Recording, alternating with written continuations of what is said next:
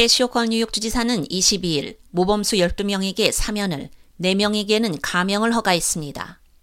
이 조치는 양심의 가책을 느끼고 재활의 모범을 보이며 자신과 지역사회를 개선하기 위한 헌신을 보여주는 죄수의 개전의 정을 인정하는 것입니다. 호컬 주지사가 사면을 승인한 것은 올해로 세 번째로 연말에 한 번이 아닌 수시로 사면 신청서를 검토하고 조치를 취하겠다는 약속을 계속 이행하고 있습니다. 호컬 주지사는 사면 절차에 대한 절차적 개혁을 시행한 후 2023년에 현지까지 임기 중 가장 많은 36명에게 사면 및 가명을 부여했습니다.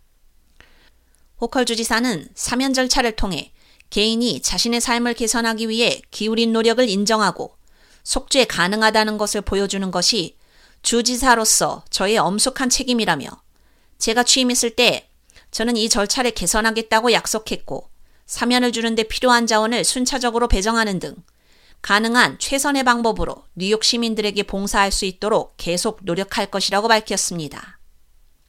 수시 사면 약속을 지키기 위해 호컬 주지사는 자금 지원을 통해 신청서 검토에 추가 인력을 투입하고 현재 진행 중인 프로세스가 의미 있는 방식으로 진행될 수 있도록 하며 모든 신청서가 마땅히 받아야 할 철저하고 시기적절한 관심을 받을 수 있도록 하고 있습니다.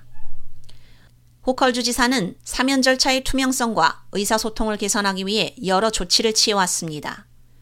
집행관은 사면 신청서가 있는 개인에게 정기적으로 서신을 보내고 사건 상태를 알리며 신청을 뒷받침하는 추가 정보를 제출하는 방법에 대한 정보를 제공하도록 새로운 정책을 시행했습니다. 또한 사면 신청자의 신청 절차를 지원하기 위해 업데이트된 온라인 웹 허브도 출시했습니다.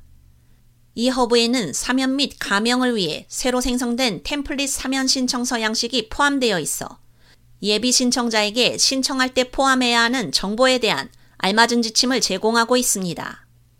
주지사는 또한 공정한 전문가로 구성된 사면자문위원회를 소집해 사면 신청에 대해 자문을 구하는 등 많은 도움을 받고 있습니다.